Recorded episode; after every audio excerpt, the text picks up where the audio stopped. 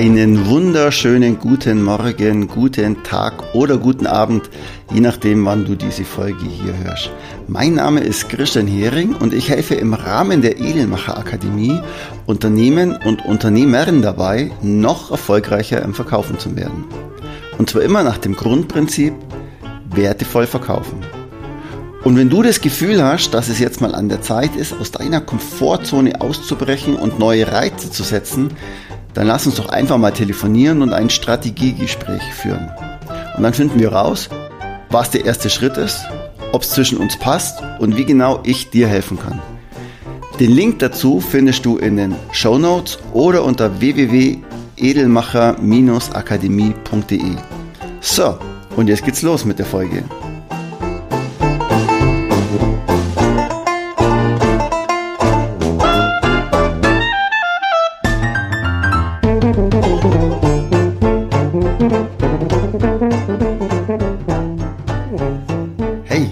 Heute geht es um das Thema Sensibilität für Verkäufer.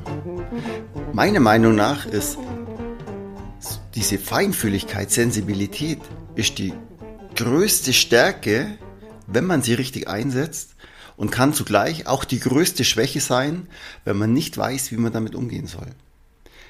Und die Gesellschaft macht es einem dazu auch nicht ganz leicht.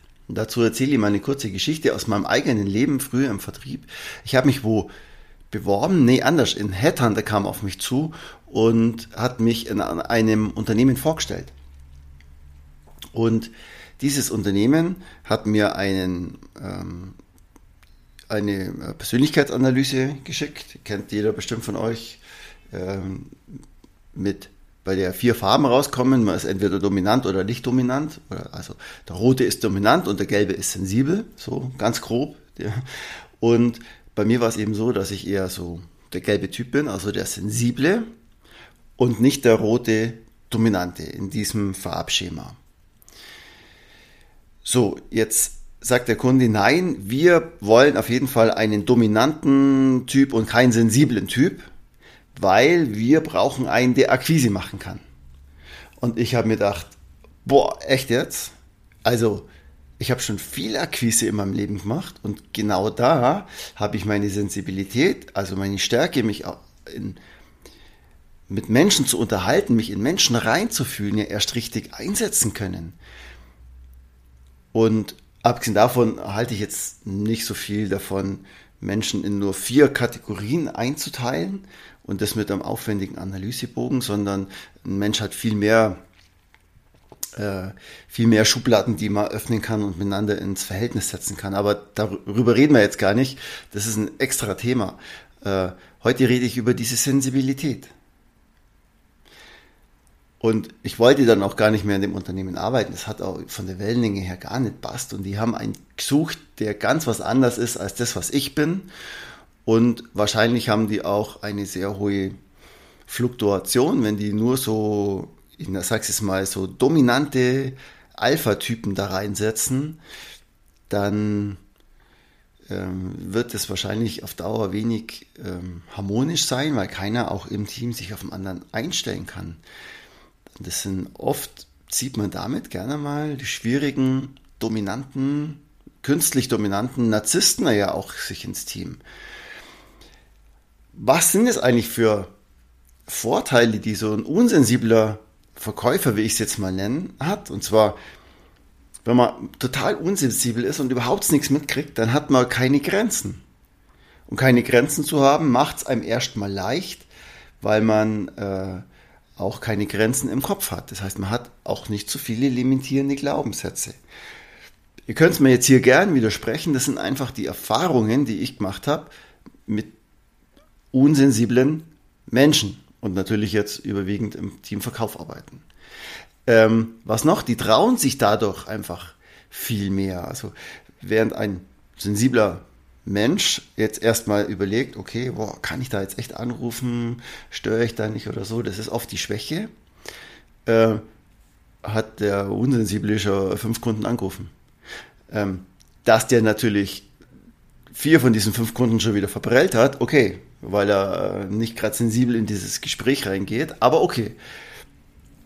Die gehen nämlich einfach auch mehr Risiko ein, unsensible Menschen. Die unsensiblen Verkäufer. Also, was soll's, da rufe ich jetzt einfach mal an. Und das ist das, wo Sensibelchen ein bisschen sich was abschauen können. Und zwar, wenn du dich traust, da jetzt anzurufen, da reinzugehen, diese Akquisearbeit zu machen. Und dann bist du im Gespräch drin und dann kannst du so richtig deine Qualitäten ausspielen. Und das ist zum Beispiel dem Mitmenschen, beziehungsweise dem Kunden, dem zukünftigen Kunden, zuzuhören. Weil genau das ist die Schwachstelle. Der eine ruft zwar an, hört aber dem Kunden nicht wirklich zu.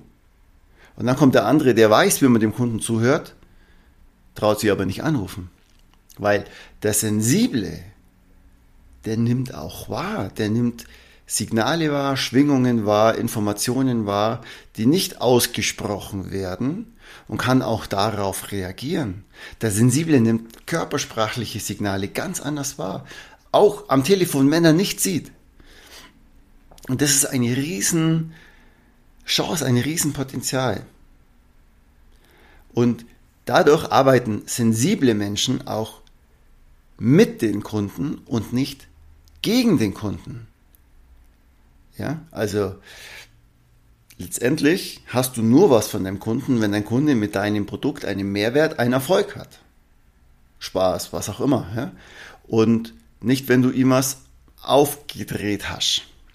Das sind wir wieder bei dem Thema wertevoll verkaufen.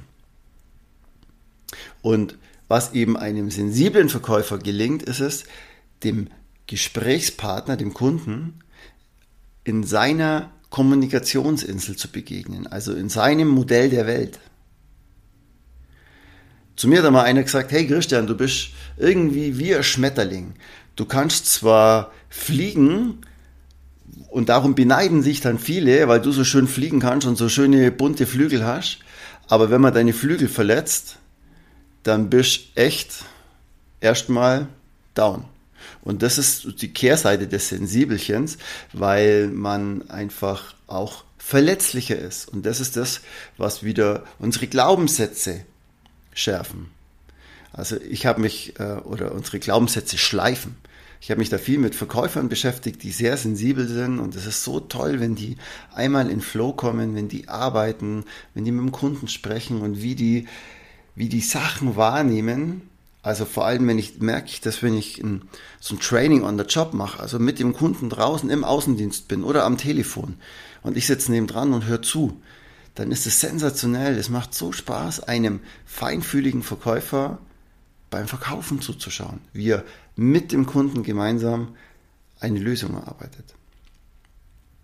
Weil die Schwierigkeit für sensible Verkäufer ist es, dass die oft Informationen wahrnehmen, die sie gar nicht rationell begründen können und deswegen wissen sie nicht, wie sie damit so richtig umgehen sollen und können das ist ein Thema, das ich manchmal habe. Das heißt, ich spüre manchmal, dass bei diesem Kunden irgendwas nicht stimmt, auch wenn man gerade nicht im Gespräch ist. Und ich denke mir, boah, was mache ich denn jetzt? Rufe ich da jetzt an? Ich kann es ja gar nicht rationell begründen, was da jetzt gerade Sache ist. Ich weiß nur, irgendwas passt gerade nicht. Und meistens ruft er dann einen Tag später an und sagt den Auftrag vielleicht ab oder sagt mir, was Sache ist. Und ich denke mir, boah, ich habe es gespürt, aber ich habe mich nicht traut, nachzuhaken. Und das ist auch wieder so eine Sache, das muss lernen, man darf lernen, damit umzugehen, äh, weil die sensiblen Verkäufer, die das nicht lernen, die trauen sich eben oft nicht, beim Kunden jetzt nochmal anzurufen und nochmal nachzufragen. Ja, weil der Sensible, der ist, hat auch nicht dieses aufgedonnerte Alpha-Getue, sondern seine Stärke ist es ja, sich in den anderen reinzuversetzen. Also, meine, äh, mein Tipp an dich, lerne mit deiner Sensibilität als Verkäufer umzugehen.